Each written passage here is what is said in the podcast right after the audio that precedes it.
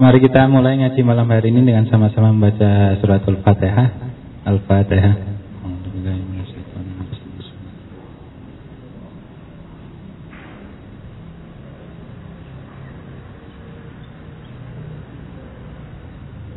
Selanjutnya ada pembacaan ayat suci Al-Quran Untuk tema yang akan kita kaji malam hari ini yaitu surat An-Nisa ayat 75 sampai 76 Mas.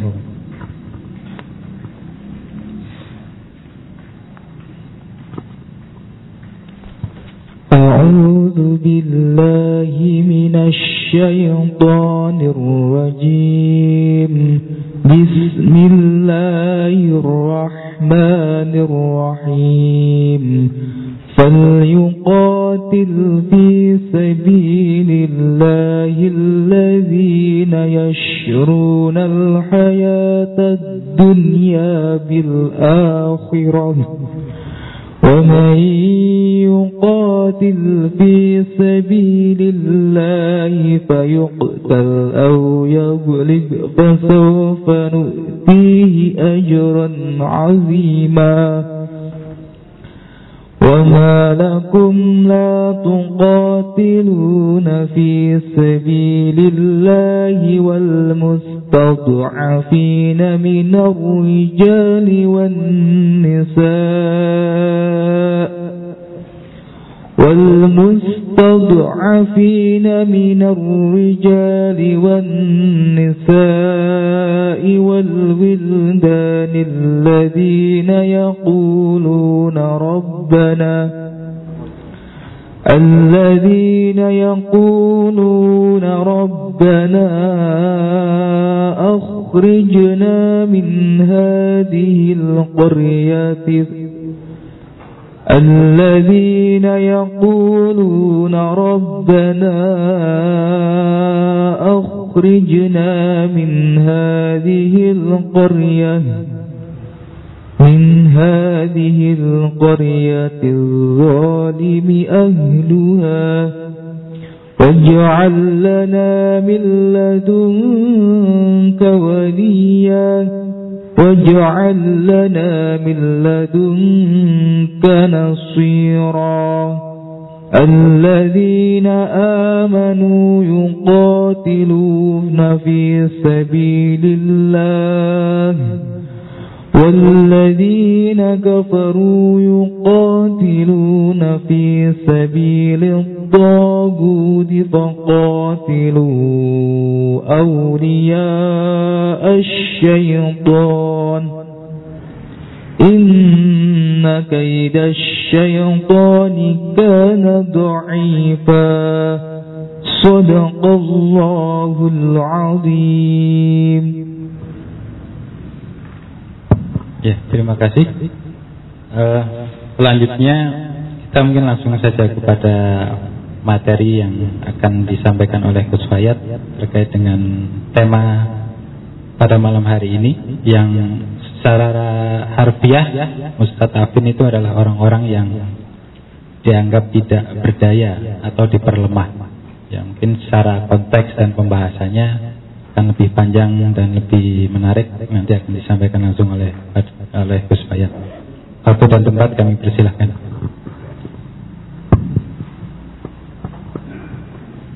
Assalamualaikum warahmatullahi wabarakatuh.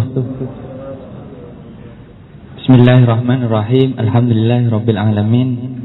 Wassalatu wassalamu ala sayyidina Muhammadin sayyidil mursalin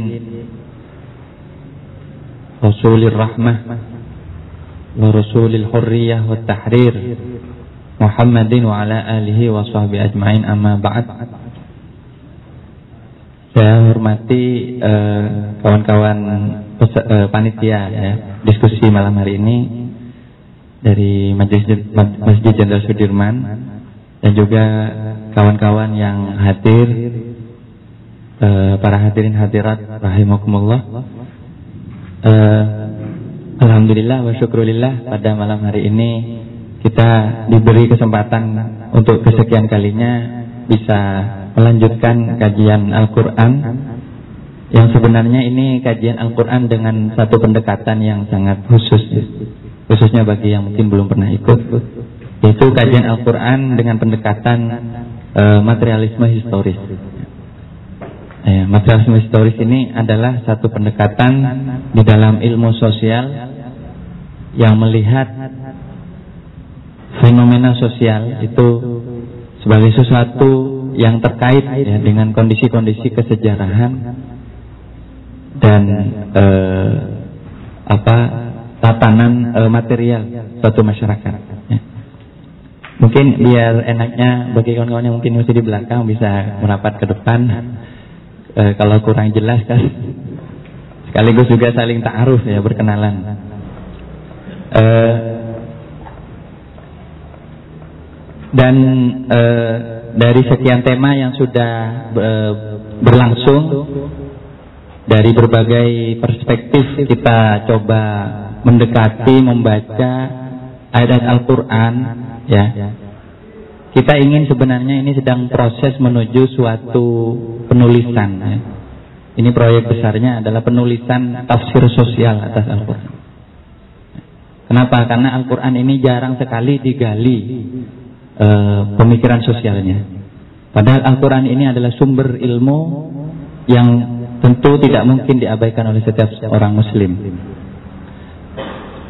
Itu cita-cita besarnya entah kapan akan tercapai, tapi sedang dalam proses ke arah itu. Dan sayangnya malam hari ini tidak ada panel, sehingga saya tidak ada temannya untuk berbicara tentang tema ini. Uh, tema malam hari ini sebenarnya adalah percobaan langkah untuk merekonstruksi konsep kelas di dalam Al-Quran. Konsep kelas sosial dalam Al-Quran. Tapi e, kalau ditulis, ditulis nanti terlalu panjang kalau di dalam apa itu e, di poster begitu. Sehingga ditulis saja Al-Mustad'afin. Tafsir sosial atas surah An-Nisa ayat 75. Sebenarnya dengan e, kita mengkaji Al-Mustad'afin di dalam Al-Quran, harapannya kita bisa pelan-pelan membangun suatu konsep yang lebih matang, lebih utuh tentang kelas di dalam Al-Quran. Kenapa?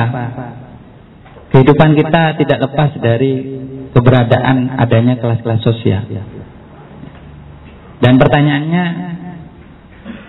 apakah al-mustad'afin itu adalah kategori kelas?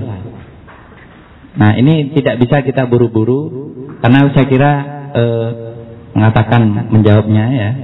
Karena saya kira banyak sekali eh, memang penegasan dari misalnya para pemikir seperti Asgar Ali Engineer misalnya seorang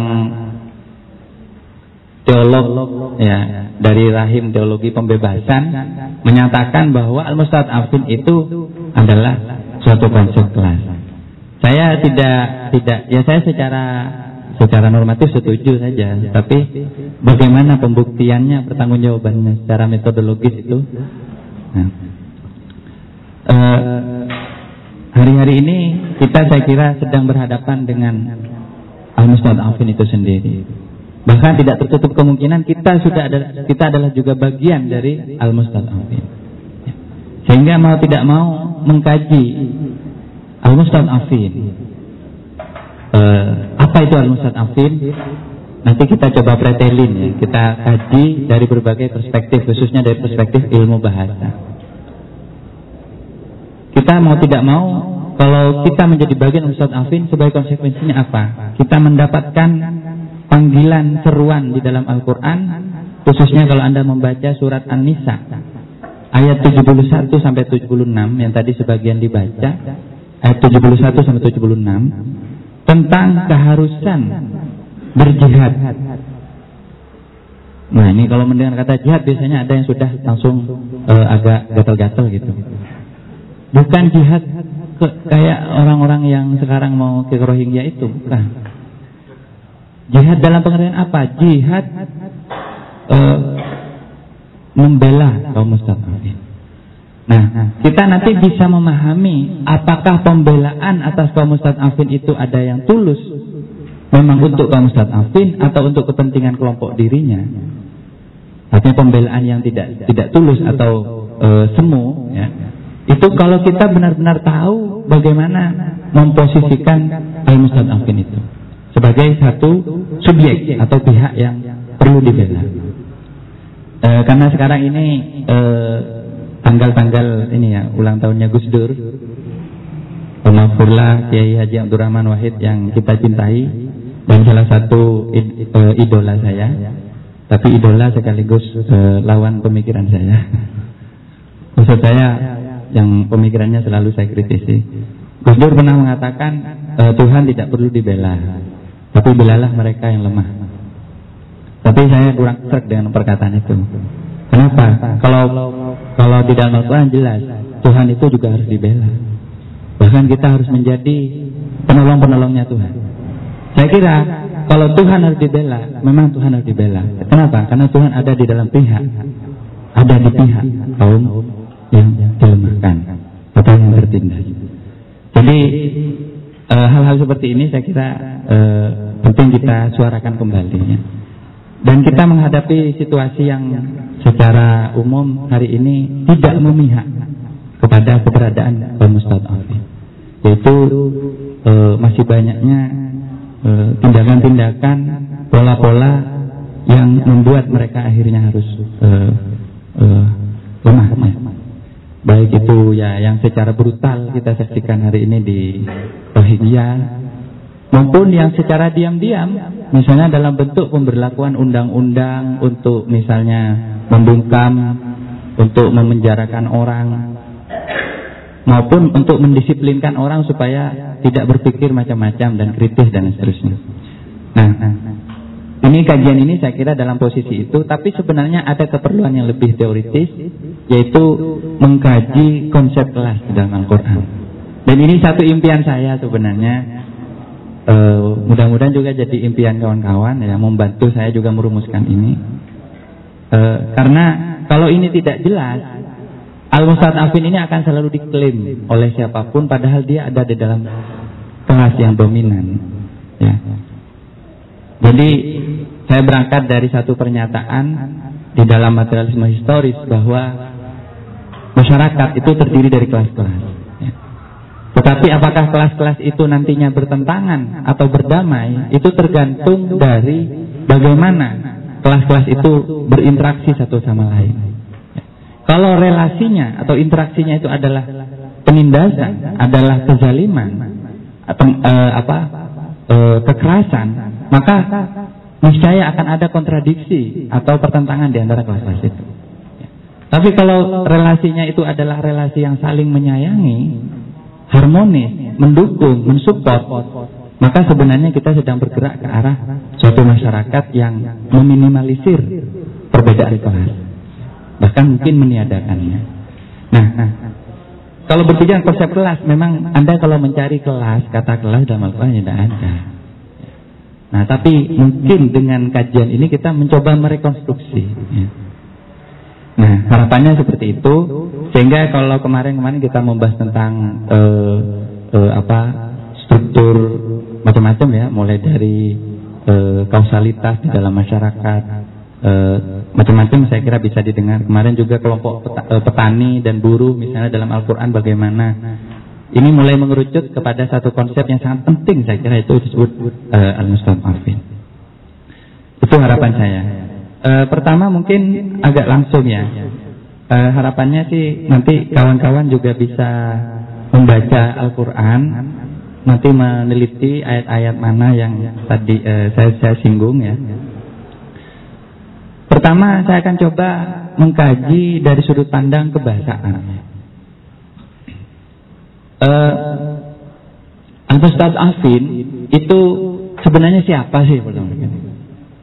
Nah, kalau kita kaji secara sudut pandang, eh, secara kebahasaan, nah supaya kita tahu apakah itu kita atau orang lain atau apa ya sebelum nanti masuk kepada kepada eh, kajian Al-Quran ya.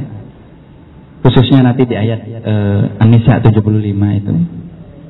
Di itu kita perlu melihat kat, dua kata ya yaitu kata ba'af dengan istiqaf Do'af itu artinya lemah. Do'fun. Nah, di dalam Al-Quran kata do'af lemah itu memiliki uh, beberapa pengertian. Ya. Pertama, uh, lemah secara kognitif atau intelektual. Jadi uh, ini kelemahan yang sifatnya kognitif. Ya. Misalnya di dalam ayat Al-Baqarah ini uh, sebelum kita masuk pada surat An-Nisa ya, dan nanti kita mengkaji relevansinya khususnya bagi uh, perjuangan sosial hari ini. Ya. Dalam ayat fa'inkan allazi alaihi al-haqqu safihan aw dha'ifa ya ila akhiril ayat. Ya. Ini dalam ayat tentang uh, kalau tidak salah ya. Nanti kita coba anu ya, baca lagi ayatnya tentang mereka yang tidak mampu untuk uh, apa ber, bermuamalah dengan orang lain. Jadi mungkin ada semacam idiot begitulah ya, keidiotan. Kata safih, safih, safih itu dalam Al-Quran nantinya orang bodoh. Nah itu di, di apa diiringi dengan kata safihan atau Nah kelemahan ini tentu e, dipahami secara biologis artinya orang yang lemah misalnya lemah e, e, otaknya begitu ya sehingga e, apa sangat sulit untuk diajak berbicara atau bermuamalah dengan orang lain. Kemudian e, dhaif itu dhafun itu juga berarti lemah sebagai tahapan biologis yang melekat pada setiap manusia. Ini di dalam surah Ar-Rum ya, e, ayat 54 ya. Bismillahirrahmanirrahim. Allahul ladzi khalaqakum min dha'fin tsumma ja'ala min ba'di dha'fin quwwah, tsumma ja'ala min ba'di quwwatin dha'fan wa syaibah.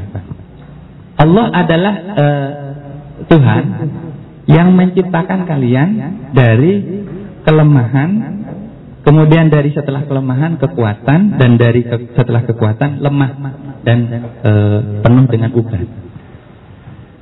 Nah, di dalam konteks ini uh, kelemahan itu sebenarnya sesuatu yang uh, biologis saja gitu. Jadi ini ya kita tahu seperti bayi, seorang bayi itu lemah, seorang orang tua yang sudah sangat tua sekali jompo misalnya lemah. Dan menariknya sebenarnya ayat ini e, kalau teman-teman ikut khususnya di sesi kedua kalau tidak salah tentang e, dialektika di dalam Al-Qur'an. Jadi logika dialektis di dalam Al-Qur'an. Ini mungkin khususnya bagi yang belajar filsafat agak nyambung gitu ya dengan istilah dialektika. Dialektika itu secara sederhana ini, ini kasarannya ya. E, adalah hukum eh, apa pertentangan ya atau apa naik turun dari dua hal. Jadi ketika eh, Allah menciptakan manusia itu dari lemah, kemudian dari lemah kuat, kemudian dari kuat lemah kembali, ya, itu dialektis. Sehingga sebenarnya eh, hukum biologis manusia itu tunduk kepada dialektika ini. Jadi tidak ada orang yang dalam posisi eh, kuat terus. Begitu juga tidak ada orang dalam posisi lemah. Nah ini nanti bisa jadi bahan renungan. Apakah dialektika ini nantinya berlaku pada uh, tataran sosial? Jadi itu pada tataran biologis itu kita mengetahui secara naluriah ya setiap orang pasti pernah menjadi bayi ya nantinya juga kalau punya panjang umur ya menjadi tua dan seterusnya. Kemudian e, kata doaf itu juga berarti lemah dari segi uh, apa apa uh, minimnya kuantitas ya. Kuantitas itu artinya dari segi jumlah. Ini menarik nantinya untuk kita kaitkan dengan tema tema kita Al Mustad Afid ini ya. Sebenarnya siapa profil Al Mustad Afid ini? Supaya enggak kita enggak enggak enggak mudah terpengaruh dengan retorika orang yang mengatakan kami ini Al Mustad Afid gitu ya. Uh, itu ketika Al-Quran uh, diturunkan, ketika ayat, ada satu ayat yang turun pada saat ketika umat Islam sedang uh, apa, melakukan perang perang Badar. Pada saat perang Badar, kita tahu perang Badar ini adalah satu perang terbesar dalam sejarah Islam. perang satu perang di masa-masa awal uh, Islam yang cukup cukup cukup megah ya, cukup besar dan cukup heroik dan sangat heroik. Uh, di sana itu dulu apa uh, dijanjikan oleh Allah begitu ya. Kalau ada satu orang mukmin berperang melawan uh, kaum musyrik Mekah, itu satu orang bisa melayani sepuluh, maksudnya bisa menghadapi sepuluh. Jadi kalau ada 100 tentara, dia bisa menghadapi uh, eh, 1000 tentara. Tapi Allah kemudian apa? Tahu kelemahan umat Islam. Ya. Sehingga Allah menurunkan ayat Al-ana khaffafallahu ankum wa alima anna fikum dha'fa. Fa iyyakum minkum mi'atun sabiratun yaghlibu mi'atayn. Ya. Jadi yang awalnya e, diwanti-wanti gitu ya. Jadi Nabi sebagai jenderal perang ya itu mewanti-wanti. Kalau kalian nanti perang, nanti satu orang akan mampu mengalahkan e, sepuluh. Ternyata banyak yang e, apa? Banyak yang dalam kenyataannya itu tidak terduga gitu ya. Ya ini mungkin kehendak Allah juga di dalam perang itu tentu banyak proses-proses yang mungkin tidak terduga gitu. Sehingga diturunkan standarnya gitu. Allah tahu bahwa kalian itu uh, ada kelemahan di dalam kalian, maksudnya dari segi jumlah. Karena jumlah umat Islam ketika menghadapi kaum musyrikun itu tidak sebanding gitu. Maka Allah mengat, uh, Allah Allah menetapkan ya bahwa kalau ada 100 orang sabar di antara kalian, maka bisa mengalahkan 200. Artinya satu banding dua. Jadi kelemahan ini ternyata di dalam jihad, di dalam suatu peperangan melawan kebatilan, itu menjadi sangat strategis. Ini saya kira ayat tentang strategi perang. Saya kira kalau sampean belajar strategi perang ya nggak usah ke Lao Tse ya, ke apa, ke mana, ke Cina gitu ya. Memang sih orang Cina pintar-pintar perangnya ya. Tapi kita belajar dari Al-Quran itu ya. Kapan satu orang menghadapi dua, kapan menghadapi sepuluh gitu ya. Nah ini entah apa saat itu yang terjadi, kita harus tahu uh, sejarahnya uh, perang Badar saat itu. Kemudian uh, apa? Saya mau namanya do'af itu juga yang berikutnya adalah sifat potensial dari manusia itu sendiri. Ada di dalam ayat wa khuliqal insanu dha'ifa dan manusia diciptakan dalam keadaan dha'if. Ini dalam hubungannya dengan Allah. Jadi kalau dikatakan manusia itu lemah, itu bukan kepada hubungannya dengan sesama. Ya. Jadi dalam surat An-Nisa ayat 28 dan manusia diciptakan do'ifa dalam keadaan lemah. Itu maksudnya dalam hubungannya kepada Allah. Karena Allah berfirman, ya, Ya ayuhan antumul fuqara ilallah. Wahai manusia, sesungguhnya kalian itu adalah fakir. Fakir miskin di hadapan Allah. Artinya, mau sombong kayak apa sampean? Sampean mau mau kaya seperti apa? Ya tetap miskin. Kekayaan kalian tidak akan sebanding, bahkan tidak bisa membeli uh, nyawa Anda sendiri kan gitu. Ini kelemahan sekali lagi bukan kepada sesama manusia. Karena ini bisa jadi ayat yang mau justifikasi bahwa manusia kan ciptakan lemah ya. Kamu itu kan orang lemah ya. Udah gitu. Bukan kayak gitu. Ini hanya hubungannya kepada Allah. Ya kalau ke dalam hubungan sama manusia nanti ada ada ada yang disebut dengan al-mustadafin itu ya. Kemudian yang yang terakhir itu lemah itu artinya dalam posisi sosial, ya, e, atau berasal dari kelompok kelas bawah. Nah ini sebenarnya nantinya yang yang perlu kita angkat. Ini seperti di dalam pernyataannya eh, orang-orang kafir di zamannya Nabi Shu'aib, ya. Nabi Shu'aib itu kalau di bukunya Mas Eko Prasetyo itu kita pembebasan itu ditafsir sebagai nabi nabi yang paling maksis itu ya. ya itu tafsiran saja kan. Ya kalau Nabi Shu'aib tidak pernah baca das kapital ya yang jelas. Tapi Nabi Shu'aib ini canggih ya. Nabi Shu'aib ini pada zamannya sudah mengenal ilmu ekonomi dan bahkan beliau mengkritik praktek-praktek perdagangan yang sangat tidak adil. Para nabi itu adalah surveyor pasar. Kenapa? Anda kalau lihat hadis-hadis tentang pasar, Anda tahu pasti tahu betapa Nabi itu sangat sering pergi ke pasar. Dan ini orang-orang mau pergerakan nggak pernah ke pasar itu gimana? Taunya di kampus kok. Gimana tahu bahwa harga-harga lagi naik, harga-harga lagi turun, rakyat lagi menjerit. Jadi harus tahu ke pasar mas ya, beli sayur, beli tempe berapa? Oh kok tempe kemarin 500 kok sekarang 700? Wah ini ada apa? Garam. Oh ternyata ada impor gitu kan. Hanya bisa membaca. Nah para nabi itu survei pasar dan itu nggak digaji oleh LSI gitu ya. Nggak digaji. Nggak, ada survei itu. Jadi, Nabi Syuaib itu salah satu nabi yang sangat sangat jeli dalam masalah yang disebut dengan al-mikyal wal mizan, ilmu neraca keuangan. Ilmu neraca keuangan itu bukan produk modern itu, bukan produk akuntansi modern. Itu sudah ditemukan sejak era Nabi Syuaib. Tapi konsepnya seperti apa kita nggak tahu karena tidak tercatat ya. Tapi beliau sering mengkritik praktek-praktek e, pengurangan timbangan. Dan ketika mengkritik itu Nabi Syuaib dianggap apa? Doif. Kemudian dikatakan oleh mereka, "Qalu ya Syuaibu ma nafqahu katsiran mimma taqul wa inna lanaraka fiha dha'if dha'ifa walau la rahtuka la rajamnak." Surat Hud ayat 91.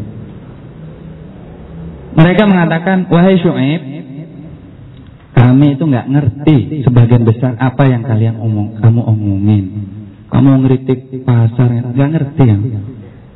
Ini mirip ya. Biasanya kalau kaum borjuis itu kalau sama orang yang mengkritiknya itu sok-sok nggak ngerti juga. Uh, rektor dikritik sama siswa. Saya nggak ngerti tuntutan kalian. Nah.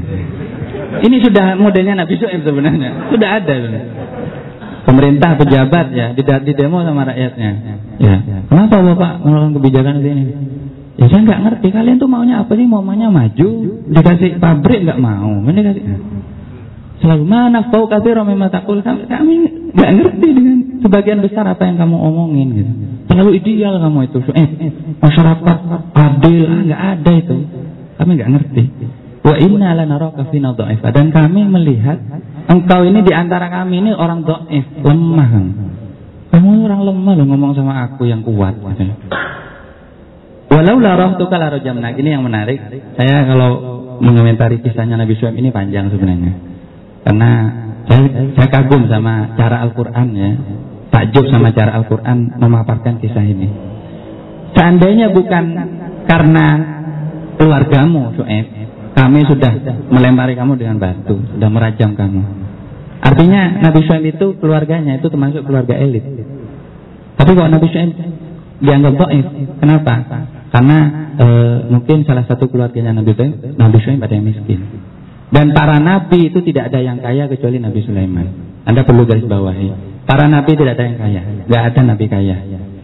Ya. Yang nabi kaya cuma Nabi Sulaiman. Dan Nabi Sulaiman itu pun kekayaannya juga pemberian dari Allah. Ya. Jadi jin-jin itu yang nyetor duit buat Nabi Sulaiman. Nah.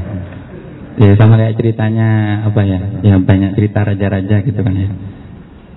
Jadi Nabi Shu'aib itu dianggap sebagai lemah. Gitu. Nah ini do'if. Sebenarnya uh, di dalam Al-Quran banyak sekali istilah-istilah do'if. Dan jamaknya di dalam bahasa Arab. Isim jamaknya atau nama pluralnya itu adalah Abdu'afa. Makanya Anda harus bisa membedakan antara Abdu'afa dengan Al-Mustad'afin. Itu beda mas. Du'afa dan Mustad'afin itu nggak sama. Jadi kalau ada orang mengatakan, saya ingin menyantuni kaum du'afa. Jangan-jangan yang sampai santuni itu Mustad'afin. Jadi beda.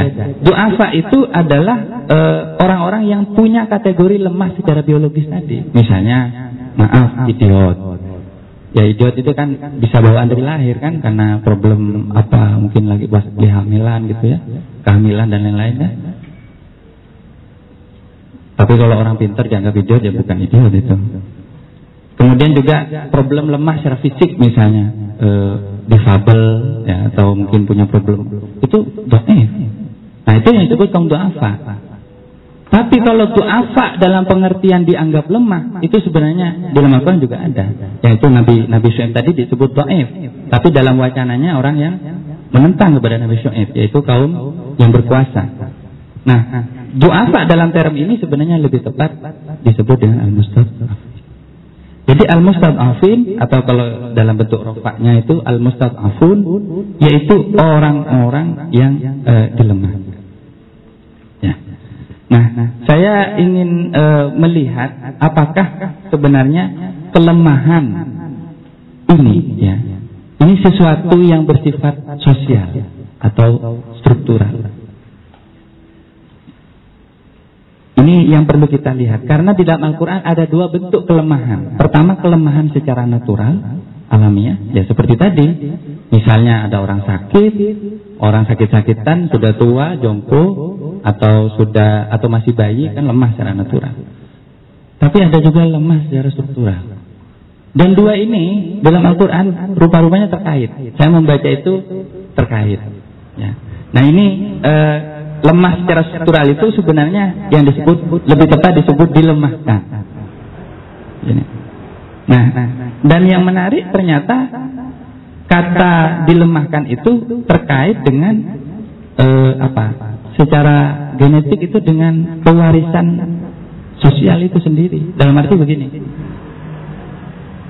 Kelemahan natural maupun struktural itu bisa diwariskan. Contohnya dalam surat An-Nisa ayat 9. Ini sebelum masuk sekali lagi kepada surat yang e, menjadi inti pembahasan kita. Wal yakhshal ladzina law taraku min khalfihim dzurriyyatan dhi'afan khafu alaihim. Hendaknya orang-orang itu takut katanya Al-Qur'an. Ya. Takut meninggalkan setelah mereka min khalfihim artinya min ba'dihim setelah mereka keturunan yang du'af, yang lemah. Ini anjuran anjuran khususnya bagi para kepala keluarga. Ya saya lagi kepala keluarga ini tidak mesti laki-laki, bisa perempuan. Kalau memang laki-lakinya doif gitu ya. Tapi jangan jangan sok-sokan doif ya. Biar perempuannya kerja gitu. Jadi hendaknya orang takut. Kenapa? Karena ketika kita punya ekonomi, punya sedikit e, kelebihan ekonomi, Anda jangan habiskan sekarang katanya Al-Qur'an.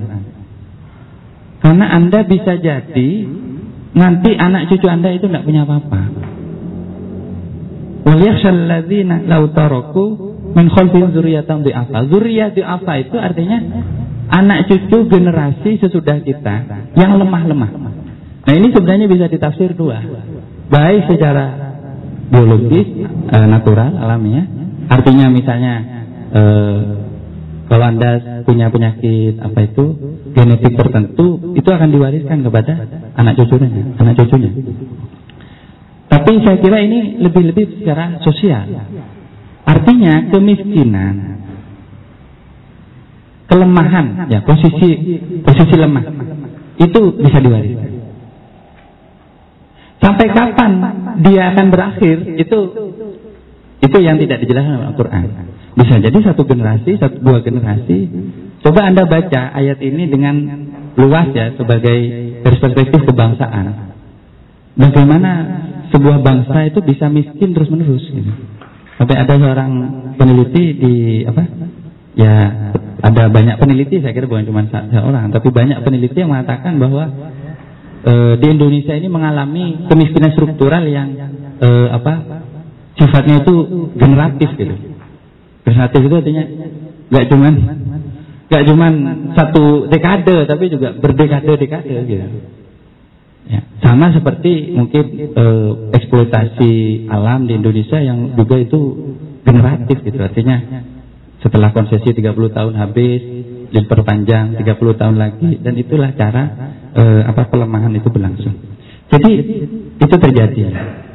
Nah, itu doaf ya. Jadi kelemahan itu ternyata sangat kompleks ya. Kalau dilihat dari pengertiannya. Dan sebenarnya untuk menyebut e, kelemahan secara struktural tadi, Al-Quran e, menyebutnya dengan kata istiraf. Nah istiraf itu kalau di dalam ilmu sorof atau ilmu otak ati e, bentuk kata ya. Ilmu sorof itu istiraf itu dari kata istiraf artinya membuat lemah.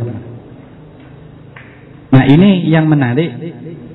E, sebenarnya kalau kita ingin tahu keradikalan, ya, radikalan makna dari keradikalan itu maksudnya kedahsyatan kekuatan makna dari al mustad afid kita harus tahu istab apa ini. Karena bahasa Arab itu misterius kadang ya. Satu tambah satu huruf saja sudah beda sekali maknanya. Makanya e, apa? Kita itu saya kira sangat-sangat beruntung ya bisa belajar e, dari para ulama tentang bahasa Arab ini ya. Kekayaan dan keluasan bahasa Arab.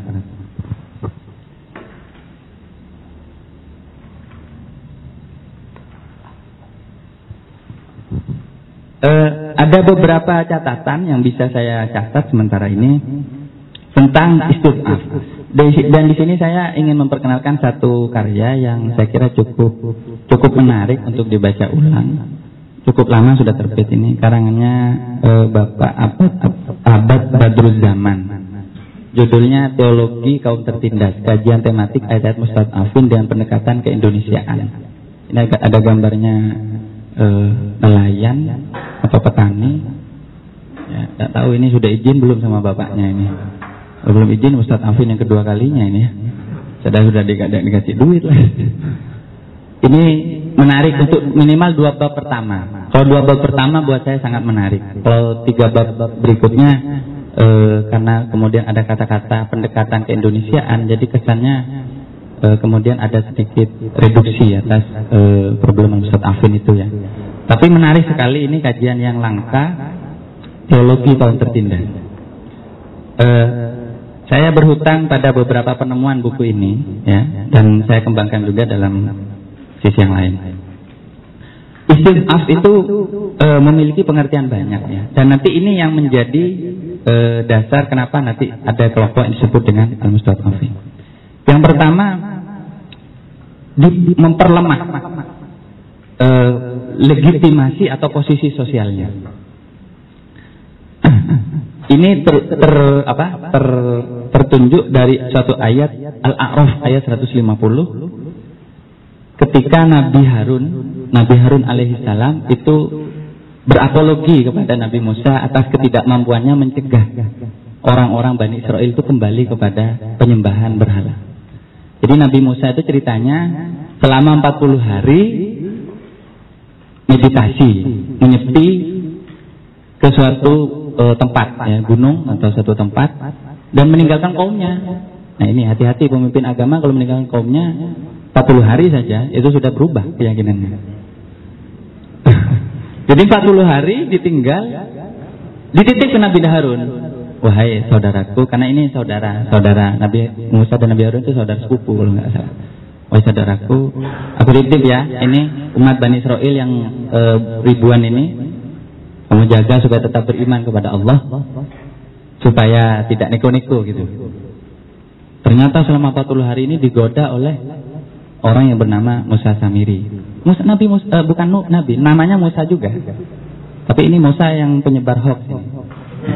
Nah, satunya Musa yang benar, yang otentik, ini Musa yang penyebar hoax.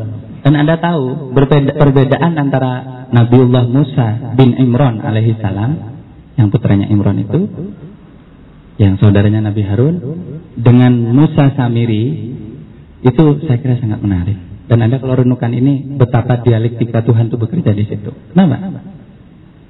Musa Musa bin Imran dididik hidup dalam dibesarkan oleh seorang tiran, ya kafir lagi, yaitu Fir'aun.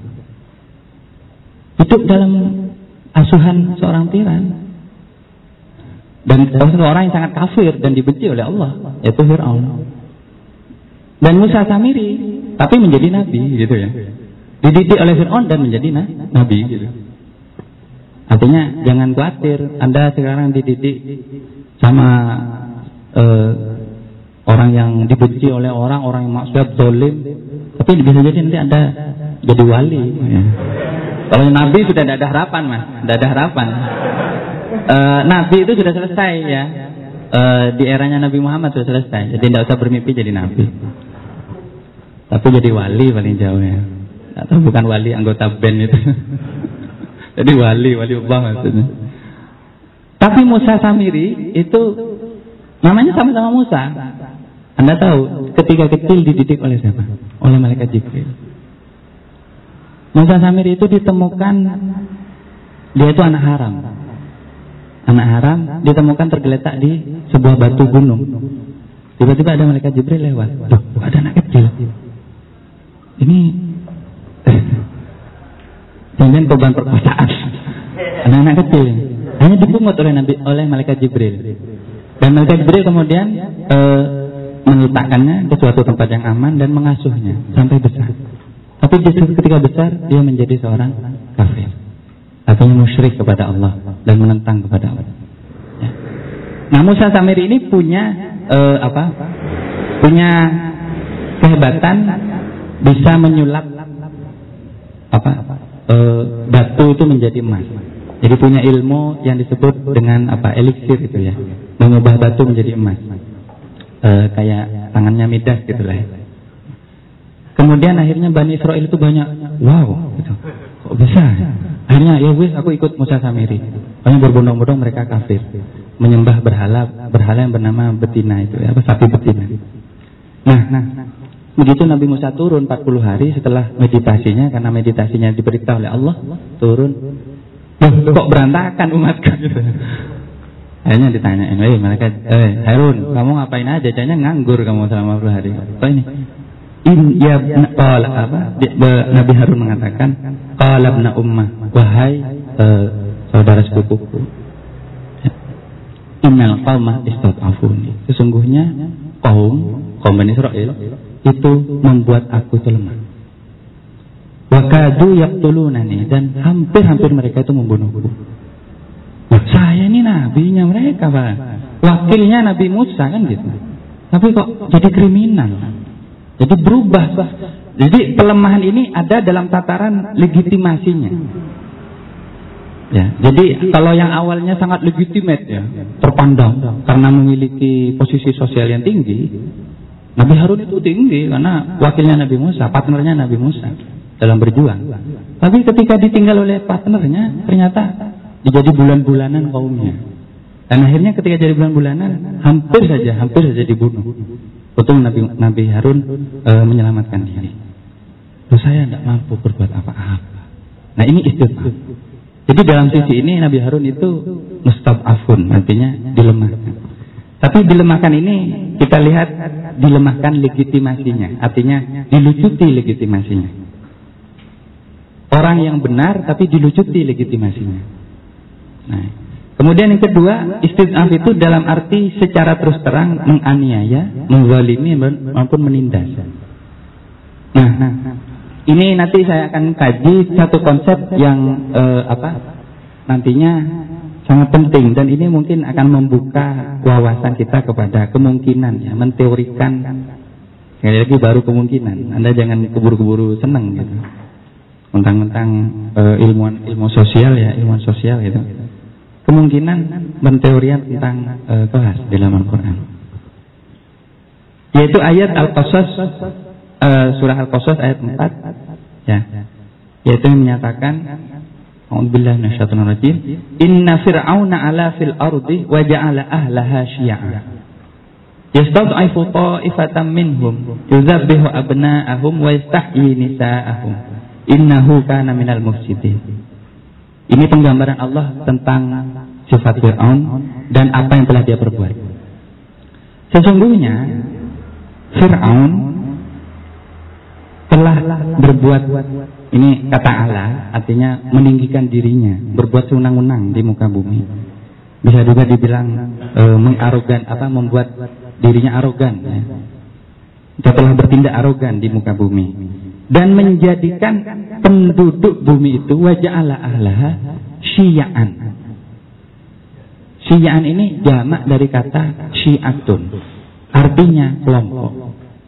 Nah di dalam terjemahan depak, jadi depak lagi. Uh, anda bisa baca nanti banyak ada banyak versi terjemahan terhadap kata syiaan itu. Ya. Cuman kalau mau kasih, kasih terjemahan yang agak agak progresif gitu lah. Kalau terjemahan yang agak alternatif, itu syiaan itu bisa diartikan kelas-kelas. Cuma gini, syiaan itu kelompok-kelompok ifu Fir'aun itu memecah, eh, membuat lemah ya. Ta'ifatan satu kelompok minhum dari Syiah itu, dari kelompok itu dia itu menyembelih anak-anak mereka yuzabu abna'ahum wa yastahyi nisa'um dan mempermalukan eh, perempuan-perempuan mereka. Ya mempermalukan itu dalam arti melecehkan, memperkosa, menganiaya uh, dan seterusnya. Innahu kana minal mufsidin. Sungguh-sungguh Fir'aun itu termasuk dari orang-orang yang suka berbuat dosa. Nah, nah, ini jelas-jelas ya. Di sini kata ifu itu artinya bukan cuma melemahkan legitimasinya atau nama baiknya, tapi jelas-jelas menindas, membunuh, memperkosa, merampas, me, apa, menangkap dan apa memenjarakan dan seterusnya. Segala bentuk e, penindasan yang kita ketahui dalam sejarah manusia itu. Dan yang ketiga, itu memperlemah itu istidaf itu berarti memperlemah secara eh, posisi sosial atau politik atau ekonominya secara permanen ya secara terus menerus jadi secara terus menerus artinya tidak sekadar sekali atau dua kali. Nah ini berbeda dari ayat yang tadi Al-A'raf ayat 150 yang cerita tentang Nabi Harun karena kalau cerita Nabi Harun itu sangat kasuistik. Jadi kaumnya men membuat dia lemah, membuat beliau lemah satu kali itu saja. Tapi ini tidak, ini terus menerus. Dan ini disebutkan di dalam ayat uh, Al-A'raf ayat 75. Ya. Qala al-mala'ul ladzina istakbaru min qaumihi lil ladzina istud'ifu liman amana minhum. Ata'lamuna anna salihah mursalun min rabbih. Qalu inna bima ursila bihi mu'minun. Berkata siapa golongan al-malak yang sombong ya, dari kaumnya Nabi Soleh kepada mereka yang diperlemah. Apakah kalian beriman kepada Nabi Soleh bahwa Nabi Soleh itu seorang utusan? Anda kalau baca ayat ini secara sekilas Anda bisa melihat bahwa kata alladzina ustud'ifu, orang-orang yang diperlemah itu itu bukan cuma sekali dua kali diperlemah. Dan bukan dalam posisi ditindas secara terang-terangan dalam arti e, apa dianiaya dibunuh tidak. Dia eksis dia ada. Bahkan dia bisa berkata-kata bahkan bisa berdialog Cuman di dalam dialognya, dalam tanda petik dialog dengan alladzina istakbaru itu, mereka yang e, sombong, itu mereka dalam posisi inferior. Nah, saya memahami di sini dan saya baca juga dalam tafsirnya nanti di tafsir Mafadul Ghaib karangannya Imam Fakhruddin Ar-Razi, salah satu tafsir e, yang cukup filosofis ya. Itu orang-orang yang dilemahkan seperti itu itu artinya terus-menerus dilemahkan. Artinya ada makna permanen pelemahannya itu. Jadi mereka terus menerus dalam keadaan lemah. Tidak sekali dua kali saja. Nah, ini ini sebenarnya profil dari al-mustad'afin. Nah, kalau kita lihat siapa al-malak tadi, kelompok yang sombong tadi, di sini oleh Pak Abad Badrul Zaman ini, oleh Mas Abad Badrul Zaman dalam bukunya Teologi Kaum Tertindas, ini apa sempat dibahas dengan cukup ekstensif, cukup panjang. Al-Mala itu kaum elit. Karena kalau Al-Quran mengatakan Al-Mala itu berarti sedikit. Gitu. Berbeda dengan uh, Al-Ladzina, Ustaz Ifu itu mereka banyak. Berarti ini dialognya kalau kita gambarkan secara virtual. Ketika Nabi Soleh ini apa berdakwah, ya Nabi Soleh itu ketika berdakwah ada dua kelompok yang tiba-tiba terlibat percekcokan. Ya. Al-Malak al-ladzina baru itu, itu kelompok elit itu tiba-tiba mengajak mereka yang pengikutnya Nabi Soleh itu mengatakan, hei kalian itu apa benar tahu bahwa Soleh itu utusan? Nah, berarti kita melihat di dalam hubungan ini, di dalam dialog ini, ini sebenarnya telah ada hubungan yang cukup intens antara al-malak ini, kelompok elit ini dengan alladzina stutifu dan orang. Berarti hubungannya apa? Pertanyaan. Apakah hubungan kerja? Apakah hubungan komunikasi biasa saja? Itu saya kira tidak sekadar komunikasi. Mereka itu pasti punya hubungan yang lebih permanen. Nah, secara umum sebenarnya al-mustad'afun itu uh, istid'af itu istid'af atau pelemahan itu menggambarkan uh, dua hal ya. Ini secara umum mengatakan dua hal. Pertama, kondisi objektif dari relasi yang timpang itu. Jadi Al-Quran itu mendeskripsikan saja. Al-Quran itu menarasikan. Yaitu kata yastad'ifu ta'ifata minhum. Al-Quran itu membuat apa? Fir'aun telah membuat lemah sekelompok dari mereka. Jadi digambarkan secara objektif bahwa memang terjadi ketimpangan. Relasi yang ketimpangan. Dan relasi ketimpangan ini bisa berlaku pada siapa saja, baik kafir maupun muslim. Sehingga pengertian yang kedua, mustad'afin itu sebenarnya tidak memandang agama. Ini sangat penting. Anda kalau membaca surat As-Saba ayat 31 sampai 33, kaget. Ternyata al-mustad'afun itu bukan cuma orang-orang mukmin. Tapi mereka yang kafir pun itu juga stud'ifu. Dah, dah. Jadi ada dialog di dalam surat As-Saba ayat 31 sampai 33. Dialognya saya eh, resume seperti ini saja karena ayatnya sangat panjang. Ya. Nanti di akhirat, ini adegannya di akhirat.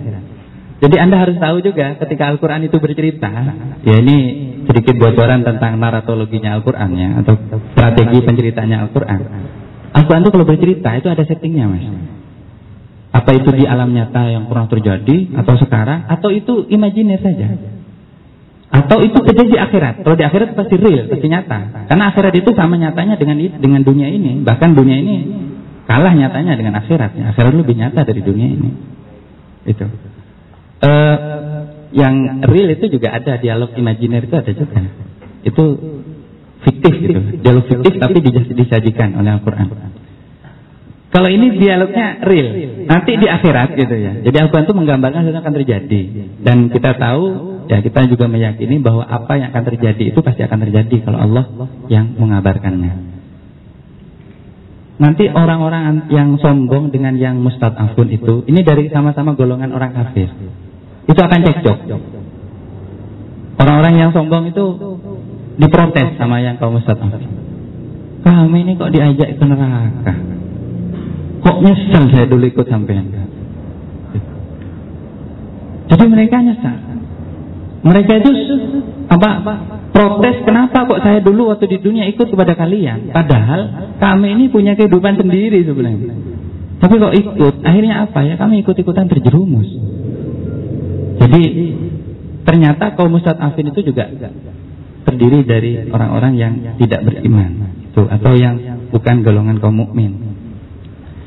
Nah, yang kedua itu penggambaran jadi penggambaran pertama kondisi objektif dari ketimpangan itu ya. Itu istinaf ya. Yang kedua itu dari persepsi.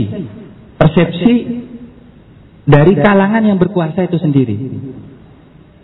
Nah, kalau yang kedua ini ini hati-hati, ini perbedaannya. Kalau yang pertama itu kondisi objektif, yang kedua ini persepsi saja. Artinya persepsi gini, kalangan yang berkuasa itu memandang lemah orang itu, padahal sebenarnya dia tidak lemah, gitu. Jadi eh, persepsi ini apa? Kita bisa lihat dari pernyataannya tadi eh, orang yang menentang Nabi Syuaib itu. Nabi Syuaib sebenarnya tidak lemah, cuman dilemahkan dalam arti dipersepsikan oleh kelompok yang berkuasa, elit yang uh, uh, yang menindas itu sebagai kelompok yang lemah. Gitu. Nah ini sebenarnya persepsi ini tidak sekadar persepsi. Kalau kita sedikit mengutip teorinya siapa Peter Berger ya, Peter L. Berger tentang tiga tahapan pembentukan masyarakat itu atau komunitas, yaitu ada objektivasi, ada internalisasi, dan ada subjektivasi. Maka sebenarnya persepsi itu adalah suatu strategi objektivasi. Jadi ya juga internalisasi. Jadi gini, kondisi objektifnya sebenarnya orang itu tidak lemah. Dia kuat, dia punya kekuatan real. Ya, bahkan sebenarnya penguasanya takut sama dia gitu ya. Malaknya itu takut. Tapi dipersepsikan, dibuat seolah-olah dia lemah. Akhirnya apa? Dia akhirnya menginternalisasi persepsi itu. Kelompok yang yang yang awalnya kuat itu akhirnya berpikir, iya saya ini akhirnya lemah ya. Nah, teorinya Berger ini menarik karena menurut Berger eh, realitas sosial itu konstruktif ya, konstruktif. Jadi di apa di dibentuk Memang teori konstruktivis seperti ini bukannya tidak masalah, bukannya tanpa masalah. Tapi saya akan kutip untuk melihat relasi ini. Jadi sesuatu yang diinternalisir sebagai satu kesadaran bahwa dia lemah, sebenarnya belum tentu menggambarkan kondisi objeknya. Nah, ini terjadi dalam banyak kasus uh, dan bahkan Rawid al-Isfahani di dalam Mu'jam al-Fadil Quranul Karim itu mengatakan al-mustad'afun itu artinya mustadallun au ma'duduna fid du'afa. Orang yang di digambarkan atau digolongkan sebagai kaum du'afa. Berarti kan tapi aslinya belum tentu du'afa. Nah saya ingin mengkritik satu penggunaan term politik yang ini sangat-sangat bias kelas di Indonesia, yaitu yang yang bernama wong cilik atau kalau terjemahan Indonesianya rakyat kecil. Uh, anda kalau tahu sejarahnya kata wong cilik itu ya, saya kira sangat menarik. Saya sebenarnya juga nggak begitu ngerti sejarahnya sejak kapan muncul istilah wong cilik itu. Apa sejak era era kerajaan atau itu? Tapi itu khas muncul di bawah pemerintahan Orde Baru. Setidaknya dalam waktu 50 tahun terakhir. Karena saya pernah baca sejarah eh, Partai Demokrasi Indonesia PDI yang awalnya dari PNI itu. Ya, partainya Bung Karno. Kemudian menjadi PDI, kemudian sekarang menjadi PDI nggak tahu P-nya apalah. Tapi mungkin perjuangan atau atau apalah. Atau penindas juga tadi. Wah nanti saya didatangi repdem nanti saya. Ada teman saya yang bernama Mas Dandi Dwi Laksono itu sekarang lagi menghadapi masalah gara-gara ngeritik. Itu itu kalau mena, kalau dilihat sejarah penggunaannya menarik sebenarnya kata wong cilik itu karena dulu di eranya Bung Karno rakyat itu tidak pernah digambarkan sebagai wong cilik. Bung Karno punya istilah khusus yang bernama marhain itu. Dan siapa itu marhain menurut Bung Karno? Ya marhain itu begini begini begini. Tapi yang jelas marhain ini adalah kuat. Ini adalah basis real dari masyarakat Indonesia dan seterusnya. Tapi dalam tulis-tulis berikutnya itu kata-kata marhain itu karena terlalu kiri, ya terlalu merah begitu, akhirnya terpaksa dihapus dari perbendaharaan. Dan sebenarnya sejak saat itu yang mengaku pengikutnya Bung Karno itu sebenarnya mengalami demarhainisasi. Akhirnya apa? Mengadopsi istilah yang agak-agak eh, kesannya agak menyentuh, namanya wong cilik.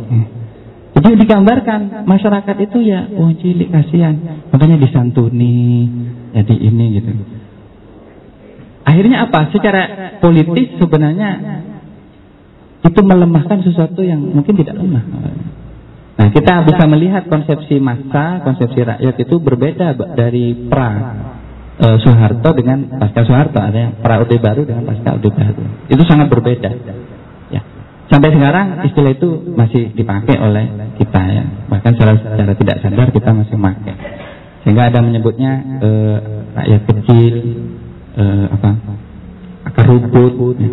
Sampai Profesor Salam Profesor kalau nggak salah Profesor Sayogyo atau Profesor ya kalau nggak Profesor Sayogyo itu pernah mengkritik pengguna istilah akar rumput.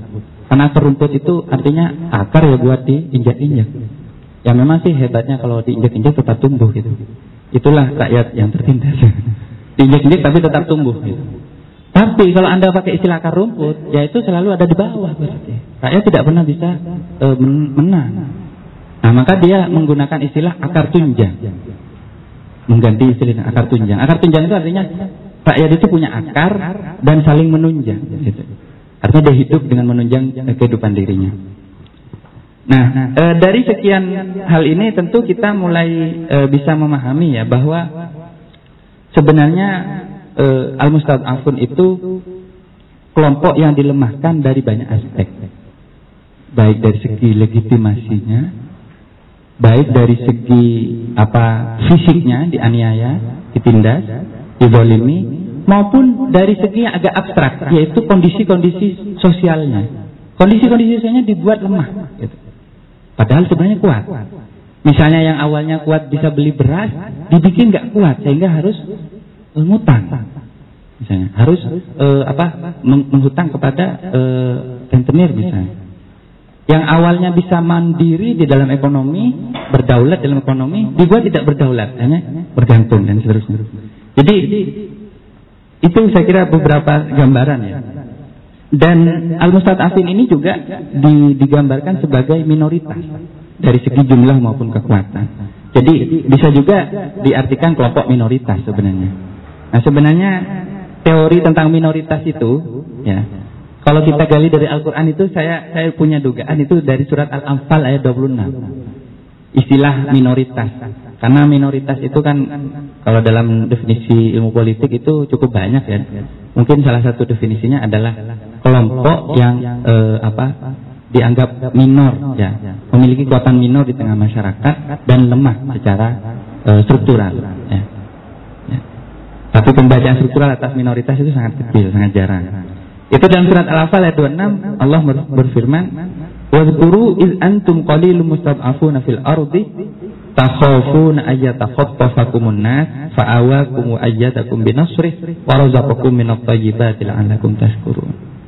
Eh orang-orang muhajirin Orang muhajirin kan orang-orang yang berhijrah. Ingat nggak Waktu kalian itu dulu Sedikit jumlahnya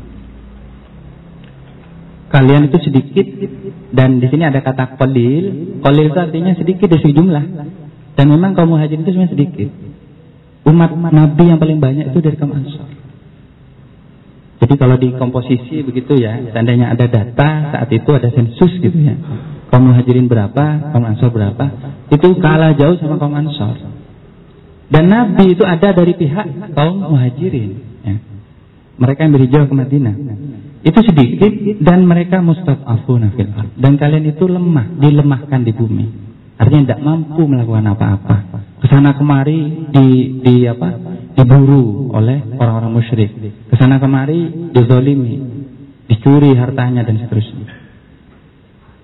Kalian takut apa? Kepada apa? Takut untuk di di apa? Di di diperlakukan tidak tidak benar oleh manusia, maka Allah menolong kalian dan Allah memperkuat dan pertolongannya dan Allah memberi rezeki dari hal-hal yang bagus agar kalian bersyukur. Barangkali kalian bersyukur.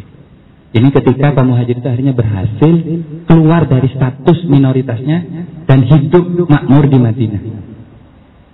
Nah ini kisah hijrah ini yang akan kita bahas di dalam surat 7 ayat uh, ayat 75 surat An-Nisa tadi. Jadi sebenarnya ini kisah hijrah. Ya. Mungkin berapa menit lagi, Mas? 10 ya. Oke. Okay. Biar saya tidak dalam posisi dilemahkan. Nah, saya kalau punya jatah setengah jam terus dibilang 10 menit kan dilemahkan ya. Dilemahkan ya, nggak boleh ngomong ya. Jadi jadi di dalam surat ini, di dalam surat An-Nisa ayat 75, itu sebenarnya eh, apa? Eh, penggambaran tentang kondisi hijrah. Jadi kalau kita baca mulai dari ayat 71 sebenarnya, ya. Di situ Allah menyemangati orang-orang yang sudah waktu itu sudah ada di Madinah, ya, umat Islam itu untuk uh, berperang. Ya. ya. Ya ayyuhalladzina amanu khudhu hidrakum famfiru subatin aw infiru jami'a. Wahai orang-orang yang beriman, siap siap siagalah kamu dan majulah ke medan pertempuran ya, berkelompok-kelompok atau majulah bersama-sama. Ini apa motivasi yang luar biasa untuk berperang. Nah, saat itu eh, apa pertimbangan salah satu pertimbangan kenapa orang-orang muhajir, uh, Ansor dan Muhajirin yang ada di Madinah itu diperintahkan oleh Allah untuk berperang, itu bukan semata-mata untuk kepentingan mereka. Tapi tidak ingatkah kalian bahwa masih ada saudara-saudara kalian yang tertinggal di Mekah yang itu tidak bisa berperang? Ya.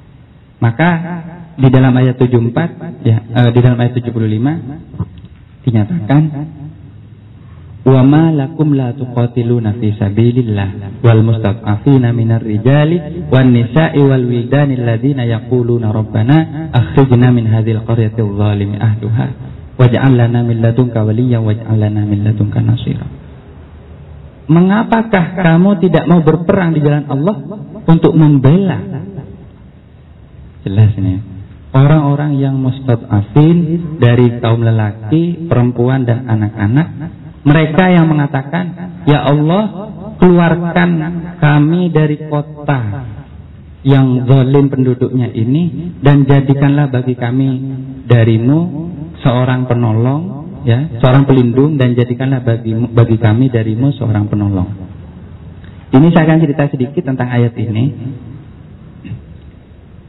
Jadi ayat ini ini suara rintihan orang-orang yang tertindas di Mekah ketika yang lainnya sudah hijrah jadi ceritanya Nabi sudah hijrah, nyampe semua sudah di, di Madinah, tapi masih ada segelintir sahabat di Mekah ini yang bertahan. Bukan karena apa-apa, karena nggak bisa hijrah. Jadi nggak bisa hijrah itu kenapa? Ada yang dicegah oleh keluarganya untuk hijrah, ada yang uh, apa?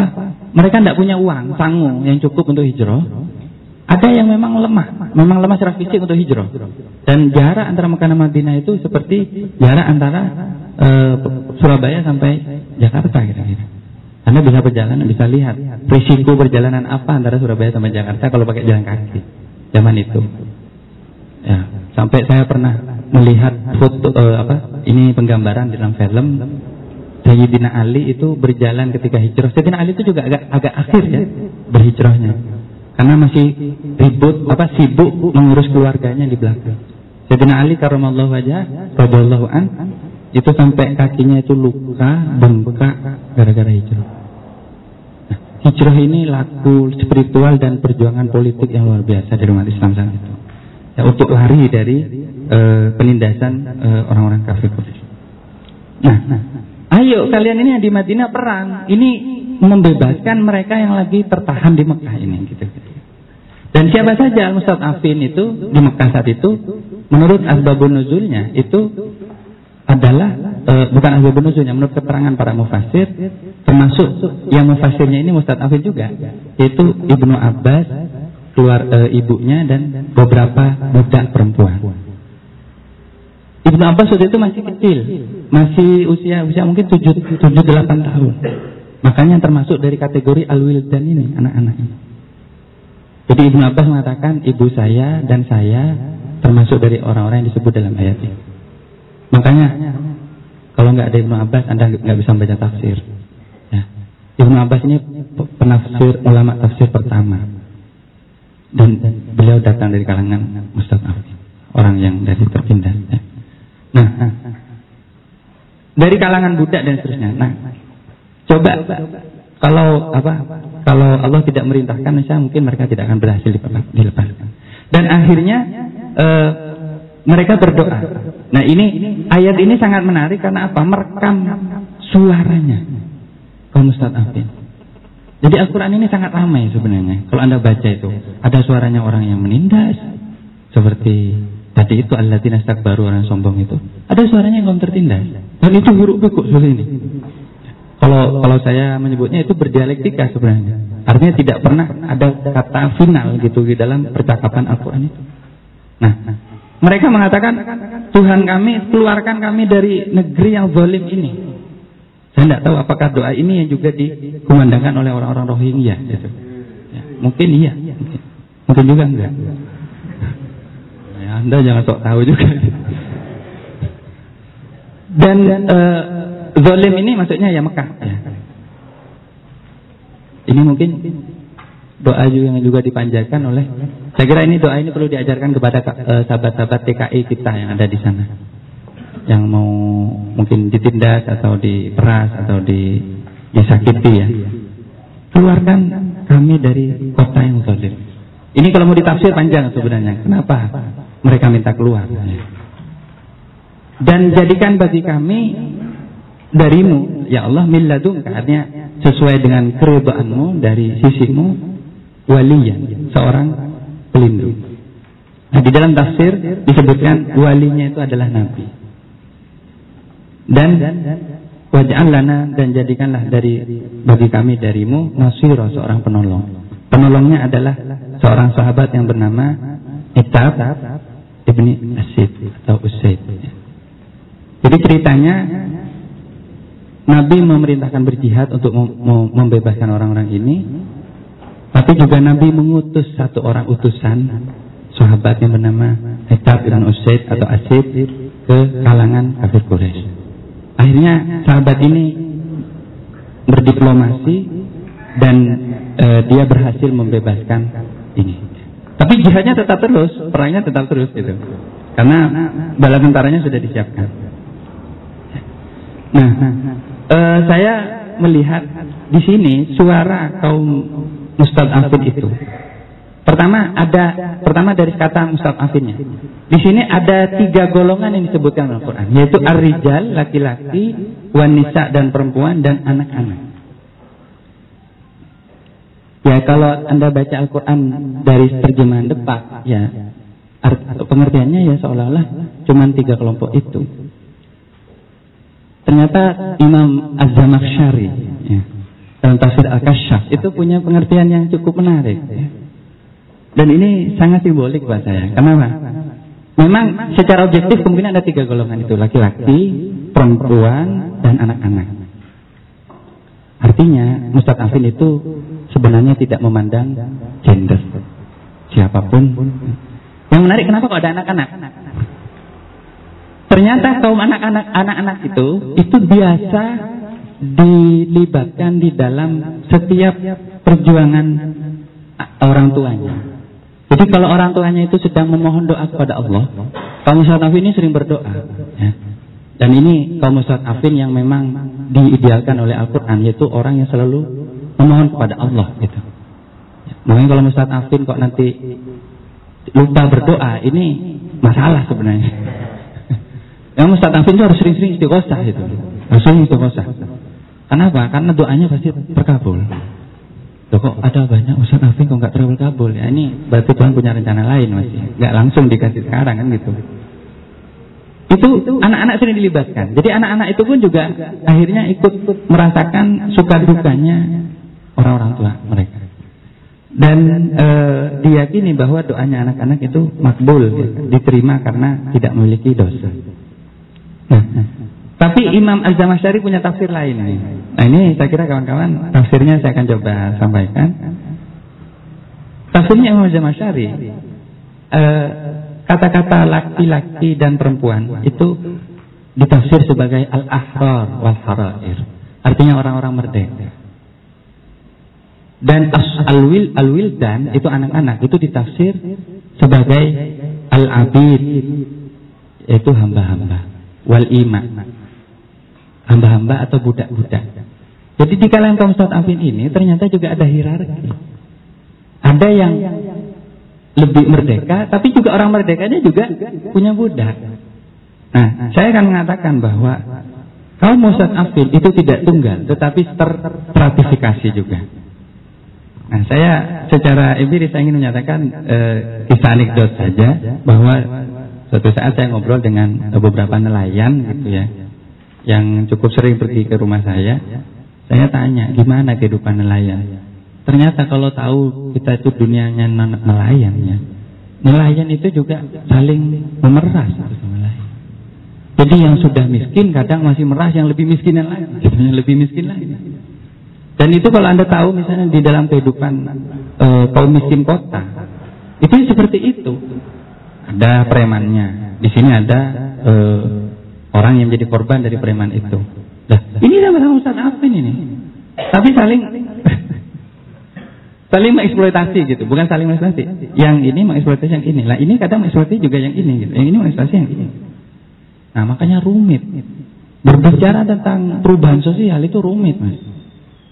Karena ketika satu pihak ini terkena dampak, biasanya dia akan mengeksploitasi yang lain. Membuat kelompok-kelompok ini merasa sebagai kaum mustadafin Nah ini butuh kerja-kerja yang sangat uh, serius. Ya. Makanya solidaritas di antara kaum afin itu sebenarnya tidak secara objektif menghapus perbedaan di antara mereka. Perbedaan itu tetap ada. Ya, bahkan di antara sesama Ustaz Afin juga terjadi uh, eksploitasi. Nah, nah, tafsir dari ini sangat uh, penting untuk kita tangkap ya mungkin ya dari tafsirnya Imam uh, Azam Syari itu. Kemudian yang menarik di sini kaum Afif itu meminta kepada Allah supaya diberikan e, penolong atau pemimpin. Dan itu artinya bahwa kaum afin itu sebenarnya butuh pada suatu kepemimpinan. Gak bisa pembebasan itu datang selamanya dari kemampuan kita. Tapi juga harus ada gesekan-gesekan dengan orang lain. Ya, figur kepemimpinan ini tentu bukan bisa dua, dua, bisa dari luar, ya, tapi juga bisa dari dalam. Ya, dari dalam itu dari dari kaum mustadaf itu sendiri. Ya. Tapi perlu ada satu kepemimpinan.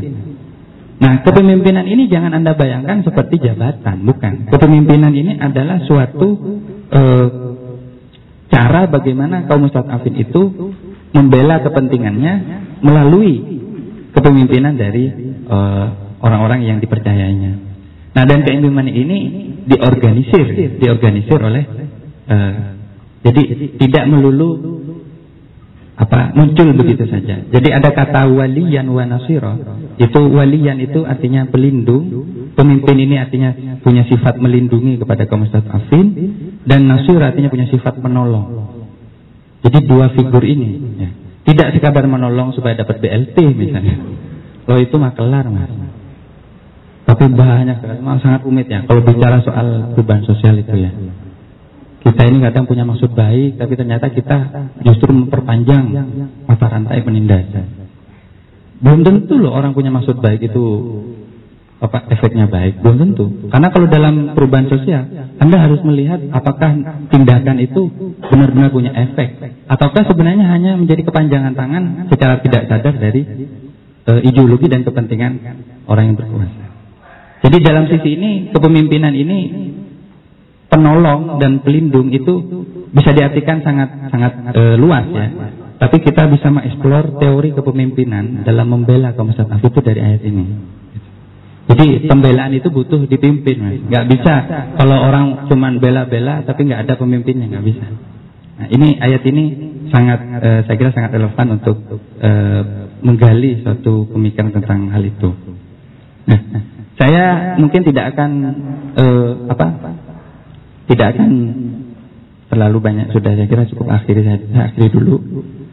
Tapi yang menarik sebenarnya dari kata-kata e, dari hubungan antara Afin dengan e, kelompok yang berlawanan dengannya itu ada suatu hubungan yang sangat khusus.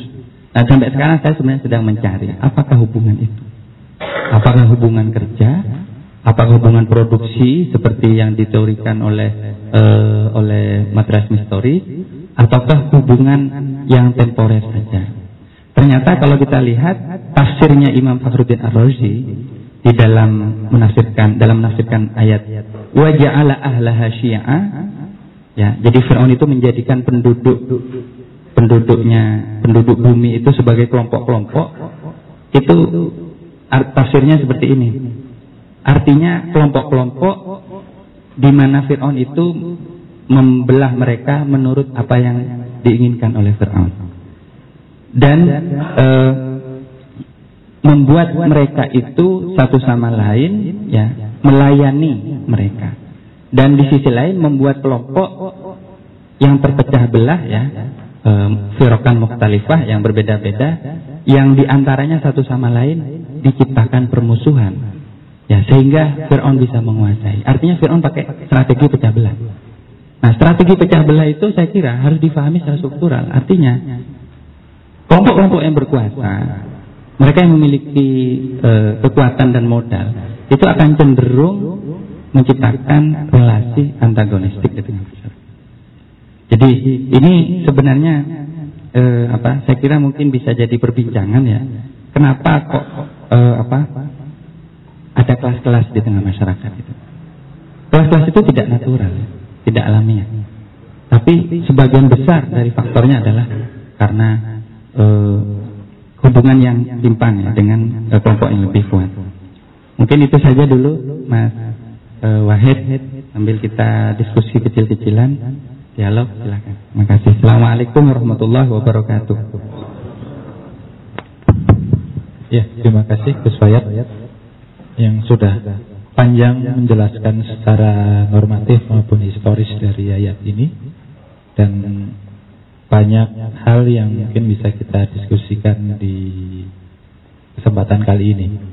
Silakan untuk teman-teman mungkin ada yang ingin bertanya ataupun menanggapi apa yang sudah disampaikan oleh Gus Fayat.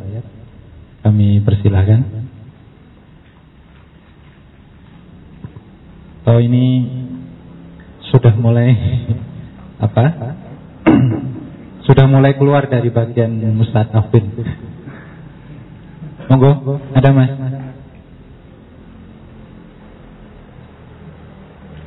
Ya ya, silahkan. Pen berat.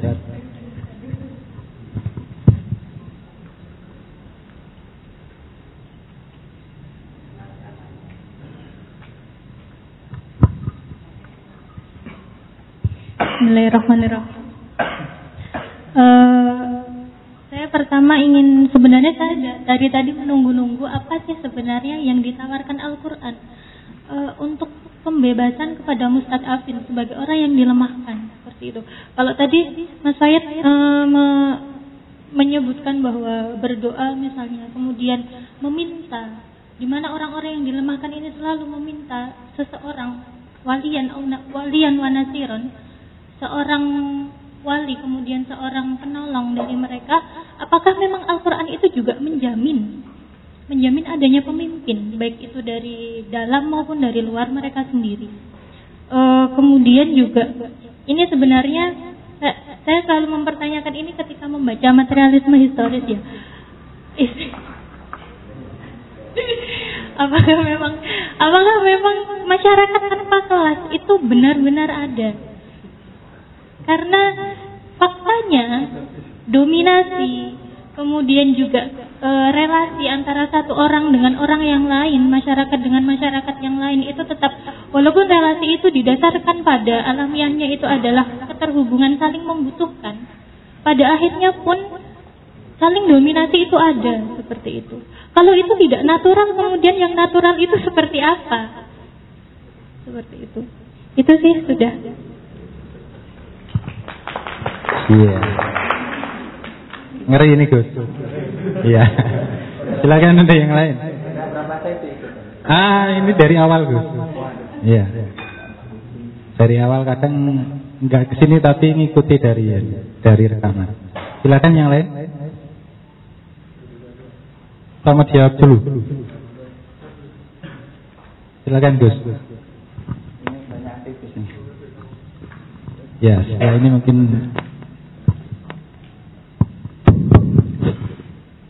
Uh, Bismillahirrahmanirrahim. Ya ini sekali lagi ada pada ranah penafsiran. Saya kira ini bukan Al-Quran yang akan berbicara, tapi saya yang berbicara ya sebagai penafsir. Dan suara penafsir itu bukan suara Tuhan.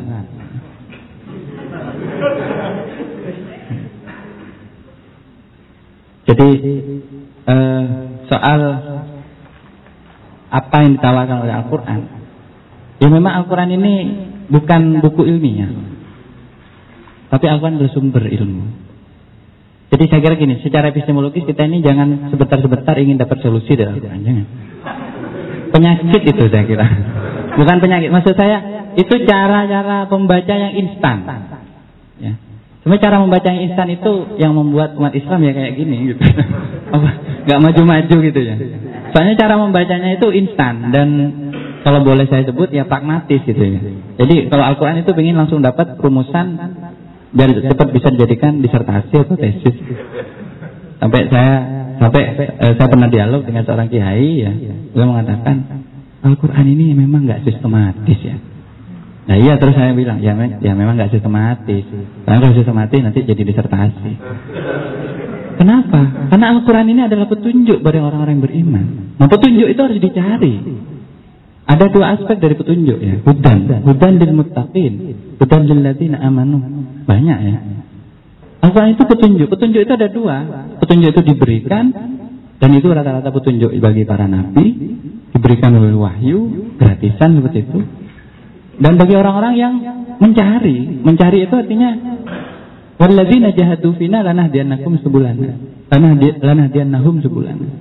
Orang-orang yang mencari kami berjuang di dalam mencari kami, maka kami akan tunjukkan jalan-jalan. Jadi memang saya kira belum ada solusi yang tuntas. Cuman begini, dalam arti apa sebenarnya tawarkan Al-Quran dalam membela kaum Ustaz Afin? Ini tidak ada juklaknya memang. Karena kalau ada juklaknya nanti di LSM kan dibikinkan apa proyek gitu lah ya, proposal gitu ya. Ini tidak ada. Tapi kita harus membaca dengan jeli bahkan struktur kalimat ya. Kalau orang pesantren itu menyebutnya ma'ani sama balaghahnya itu. Nah ini yang rumit karena rasa setiap orang kan beda. Kaum Ustaz Afin ini dalam Al-Quran, kalau Anda membaca, apalagi ini dalam surat An-Nisa, ayat perempuan, tentang perempuan ini, surah perempuan. Kenapa? Ini agak curiga juga saya. Kenapa kok ayat Ustaz Afin ini ada dalam surat An-Nisa? Ayat seruan, ini seruan ya. Ini kalau dalam seruannya ini sudah wajib. Artinya hukum, kalau ada masih tanya hukumnya membela orang Ustaz Afin gimana? Baca ayat ini. Kalau maka hendaknya. Hendaknya itu fi'il amar. Artinya wajib perintah.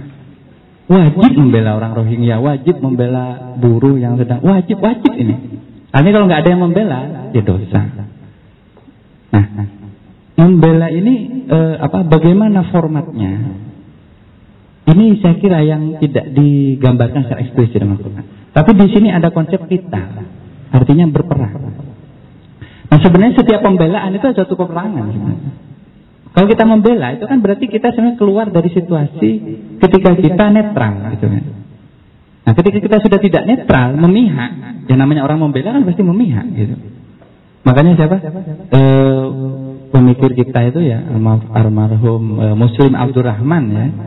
Itu salah satu bukunya berjudul Islam yang memihak. Kalau saya menyebutnya kalau memihak ini kok kayaknya rada partisan gitu ya, sektarian gitu. Kalau mungkin yang menyebut Islam yang berpihak. Kalau memihak itu dianggap terlalu. Jadi berpihak. Berpihak itu artinya ya keluar dari posisi netral tadi ya. Nah di sini tawaran Al-Quran adalah berperang. Nah berperang ini ya kalau kita lihat historisitas dari ayat ini adalah e, mengangkat senjata.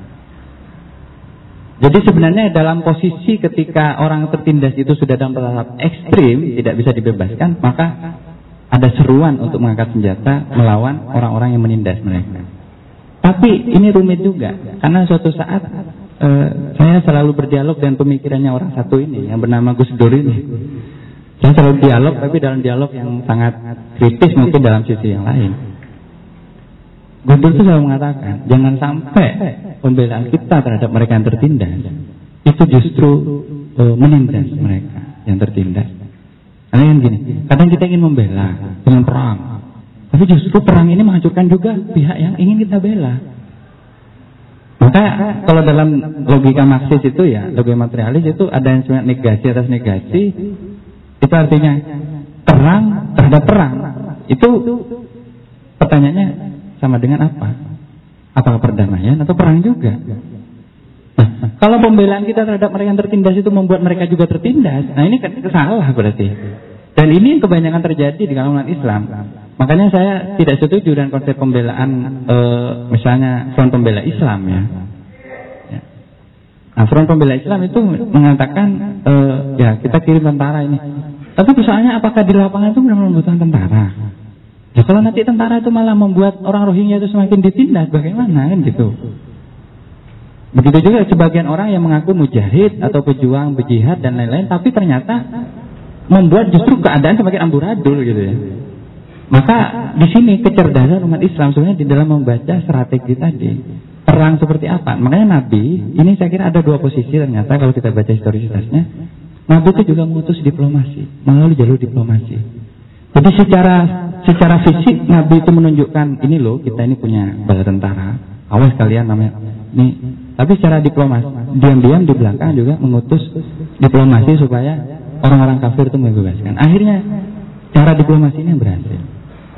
Tapi perintah perang ini tetap tidak dihapus ya, kan? Telah berlanjut. Nah ini saya kira yang menarik. Jadi uh, saya kira uh, pembelaan itu tidak dalam pengertian yang hitam putih saja gitu ya. Kemudian soal kepemimpinan itu bagaimana kepemimpinan Al-Quran itu uh, apa uh, yang seperti apa ini kenapa kok orang e, meminta? Meminta ini sebenarnya dalam rangka doa. Jadi doa itu kalau buat saya suatu jeritan yang paling otentik. Karena doa ini tidak bisa direkayasa, kecuali kalau doa proposal ya. Soalnya banyak ya orang sekarang bikin doa bersama, tapi itu isinya proposal semua aslinya. Makanya nggak makbul makbul mau doain supaya uh, apa nggak makbul soalnya sudah awal pesanan doa pesanan ya. Nggak bisa orang doa itu harus otentik dalam keadaan dia itu memang uh, menunduk di hadapan Tuhan, nggak punya apa-apa. Nah dalam posisi itu sebenarnya berdoa ini Kenapa di sini ekspresinya berdoa? Ini dari saking nggak kuatnya mereka sudah ditindas. Jadi akhirnya ya Robbana akhrijna, keluarkan kami. So, kalau kami, mereka masih bisa bertahan, mereka nggak akan minta keluar kan gitu. Mereka minta ingin dikeluarkan karena di saking sudah nggak tahannya ada di sana. Jadi keluarnya itu bukan karena kebebasan ya, bukan karena bebas bukan. Nah, suara ini saya kira eh, doa istighosah ini sebenarnya medium saja dari suatu bentuk uh, upaya mengangkat nasib mereka yang mereka yang tertindas ini. Kenapa? Dengan doa mereka itu tentu sudah akan melibatkan Tuhan langsung di dalam persoalan ini. Jadi kalau dengan doa kan berarti menghadapkan Allah kepada pihak yang menindas ini. Ya, nanti kalau Allah yang sudah turun langsung pertolongannya kepada kepada mereka yang tertindas ini tentu akan lain.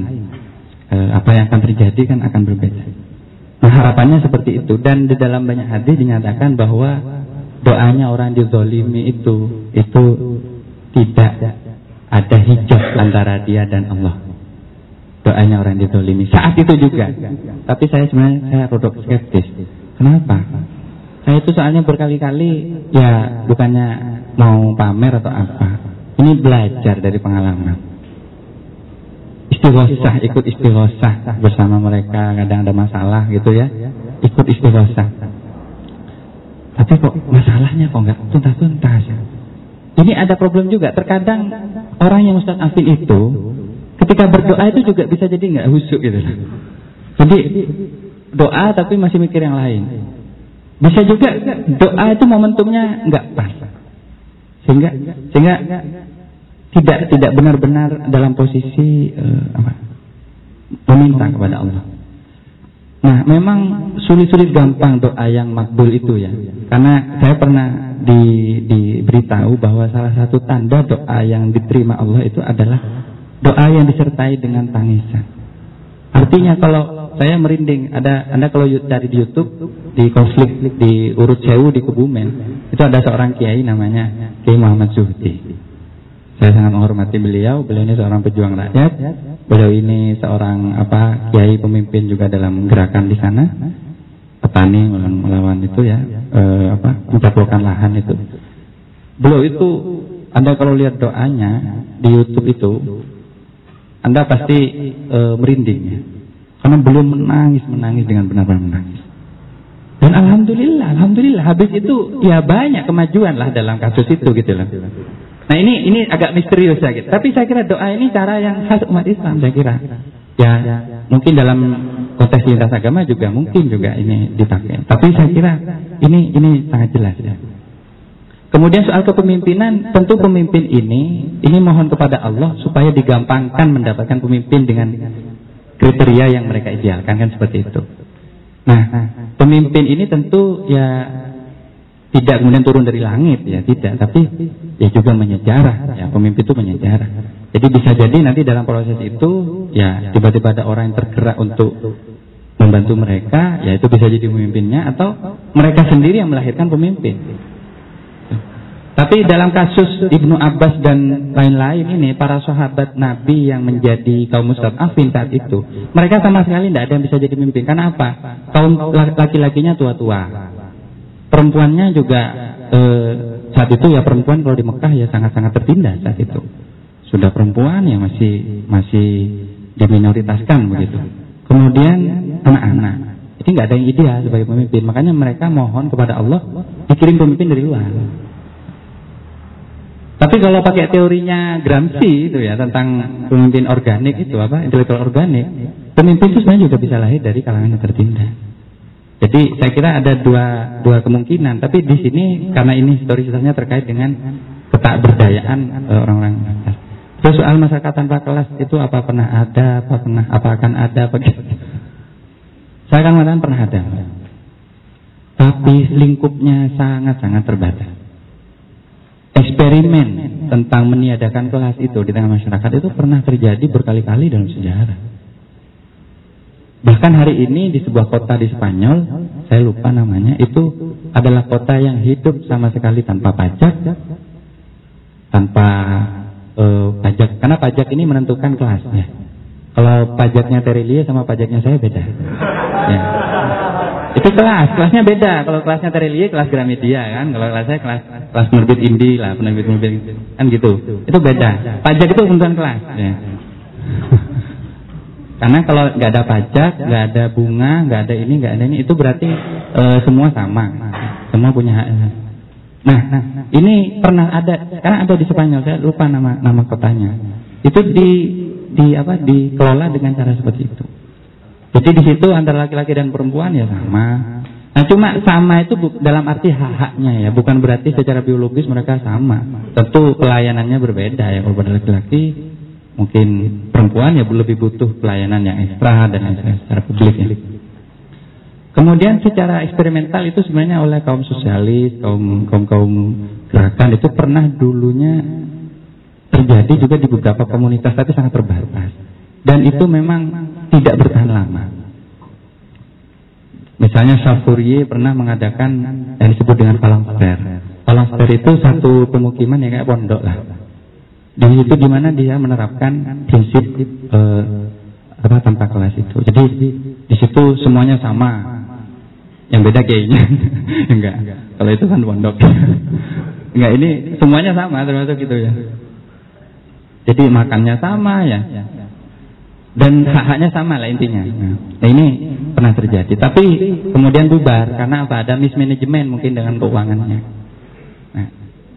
Saya kira itu bukan persoalan apakah pernah terjadi atau tidak. Itu bisa terjadi. Cuman memang yang disebut dengan kelas ini juga kompleks. Ya, kalau di luar kelas itu karena tidak tidak menghilangkan perbedaan eh, yang lebih kecil ya. Seperti masih adanya relasi-relasi kekeluargaan. Nah itu tidak bisa dihilangkan otomatis. Dalam sejarah tidak bisa dihilangkan. Jadi saya kira eh, tidak kemudian kalau masalah tanpa kelas itu berarti eh, bebas tidur dengan istrinya orang itu enggak, enggak seperti itu juga. Ya enggak, enggak segitunya juga lah gitu loh. Yaitu tetap ada batasan-batasan, tetap ada norma-norma yang mungkin uh, berlaku, berlaku di situ. Uh, Mas itu satu saat pernah uh, men, menjawab tuduhan orang bahwa yang diinginkan oleh Mas itu adalah orang itu bebas tidur dengan orang istri orang dan lain-lain. Ya, itu tidak seperti itu gitu tidak senaif itu gitu ya tetap manusia dalam taraf tertentu juga memiliki perbedaan-perbedaan. Nah cuman memang saya kira e, soal itu saya kira terlalu jauh kalau dibahas sekarang. Kenapa? Kita belum tiba pada konsep tentang kelas itu sendiri di dalam Al-Quran. Itu saja terima kasih. Oke, ada lagi? Masih apa mengulas tentang Ustadz Hafid ada lagi ingin bertanya atau menanggapi dari yang sudah disampaikan oleh Gus Bayat? Kalau pertanyaan di awal tadi sudah ya Mbak Umi. Ya nanti kalau belum setelah ngaji bisa ngobrol. Lebih lanjut. Ada lagi? Misalnya cukup ya? Mungkin gak ada lagi Gus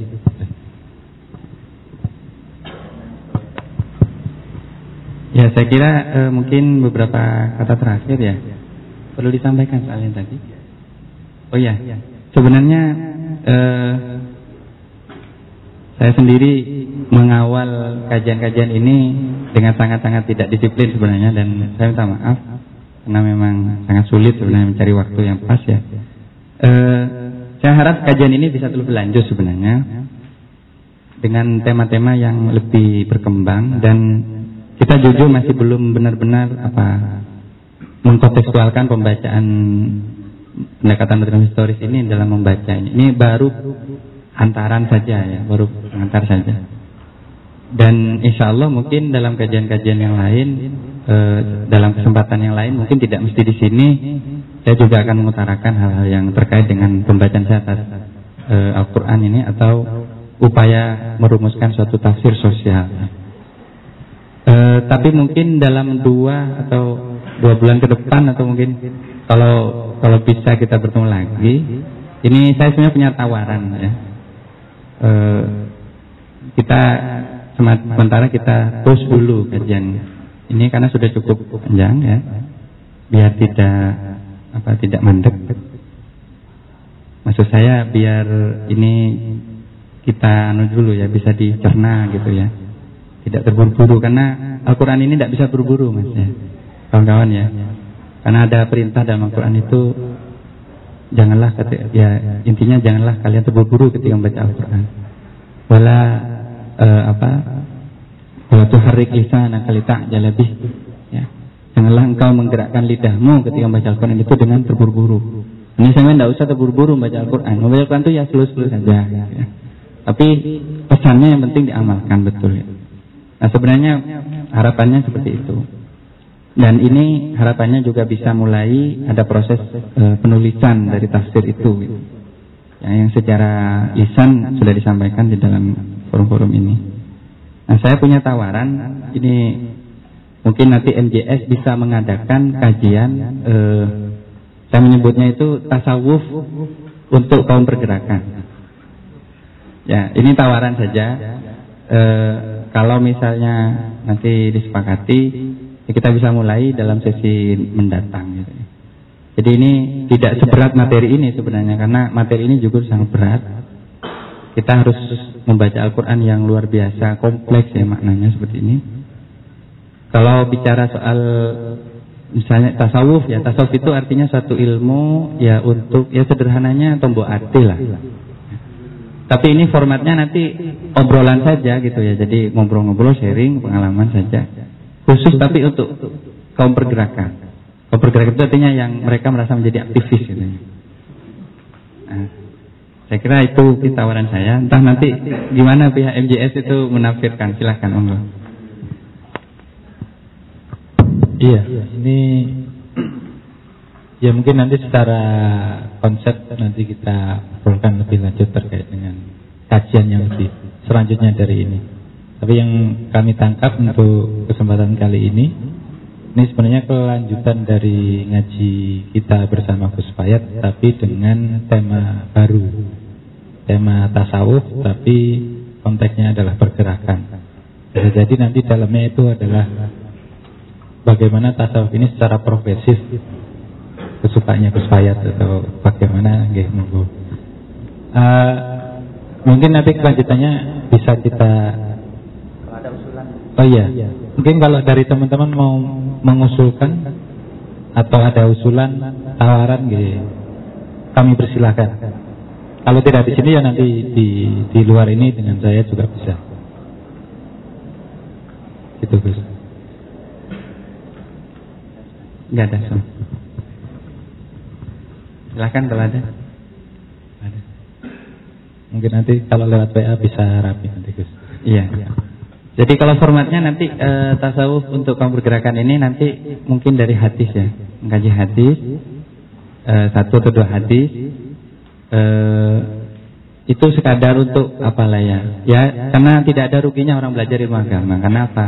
Orang ngaji, orang belajar ilmu agama itu yang belajar dan yang apa yang menyampaikan dan yang mendengar itu sama-sama dapat pahala dan sama pahalanya, tidak ada, yang berkurang.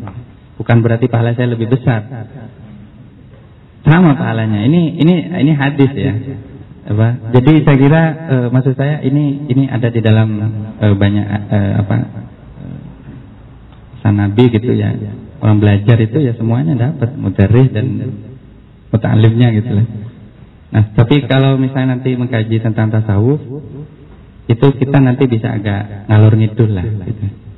dan apa e, sambil lalu mungkin eh, kawan-kawan e, bisa memberi saya kesempatan juga untuk me, apa, melanjutkan riset saya ini di dunia yang lebih sunyi. Itu saya kira itu saja. Jadi nanti seperti itu ya eksekusinya nanti menunggu informasi dari MJS lah saya kira itu cuma tawaran saja dan e, intinya semoga kita tetap dipersatukan dalam ilmu pengetahuan dan apa ilmu khususnya ilmu-ilmu keagamaan ya. Di mana ilmu agama ini kalau menurut akhir menurut para ulama di akhir zaman akan semakin berkurang ya. Semakin hilang ya karena tidak laku gitu. daripada nggak laku ya saya bikin kayak gini aja jadi ya daripada nanti yang apa yang dijual ya e, dijual anda ditipu dan seterusnya yang penting kan yang nggak perlu jualan nggak perlu ini kayak gini aja jadi saya kira ini sebagai bentuk dakwah kita juga gitu ya sebagai bentuk dakwah supaya apa kita bisa sama-sama e, memperdalam ilmu agama ini dengan lebih baik. Saya kira kalau tidak ada yang menanggapi, silakan. Jawab. Silakan. Kalau tidak ada, e, saya akhiri sampai saat ini dan terima kasih atas e, apa atas responnya. Hadanallah wa yakum ajma'in. Assalamualaikum warahmatullahi wabarakatuh. Waalaikumsalam warahmatullahi wabarakatuh. Uh, kajian Gus ini bisa dilihat untuk teman-teman yang mungkin baru sekarang, baru sekarang atau tidak dari awal. Itu di website MJS, mjskolombo.com. Di sana nanti ada bagian unduh. Itu nanti di sana isinya semua kajian MJS ada di situ. Isinya rekaman dan kalau ada slide-nya ya ada slide-nya di situ. Kalau enggak ya cuma rekaman. Nah itu untuk teman-teman yang mungkin uh, ingin mendengarkan kajian dari Gus ini dari awal sampai malam hari ini tersedia, tersedia di sana. Dan mungkin juga informasi untuk ngaji yang akan datang ini Rabu malam Kamis ngaji kitab apa? Ya tentang etika dan estetika dari kitabnya Mbah Hasim di ngaji filsafat Rabu malam Kamis. Kemarin ta'lim muta'alim sudah dari ini besok Kamis ngaji adabul alim. Ya, itu kitabnya yang akan dikaji. Dan ada juga ngaji tasawuf dengan Kiai Kuswaidi Syafi'i tapi belum ada ini konfirmasi untuk minggu ini. Mungkin minggu akan datang. Ngaji Rumi dan ngaji Rubi apa? Arabi Ibnu Arabi. Ya, mungkin kalau informasinya lebih cepat di media sosial. Teman-teman kalau yang punya mainan Facebook ya bisa diikuti di situ. Oke, terima kasih atas kehadirannya dan ketahuan dari Gus Wayat. Mudah-mudahan ngaji ini uh, memberi kita banyak pengetahuan dan bermanfaat dan mudah-mudahan diridhoi oleh Allah Subhanahu wa taala. Terima kasih atas semuanya dari kami. Saya Iri, Assalamualaikum warahmatullahi wabarakatuh.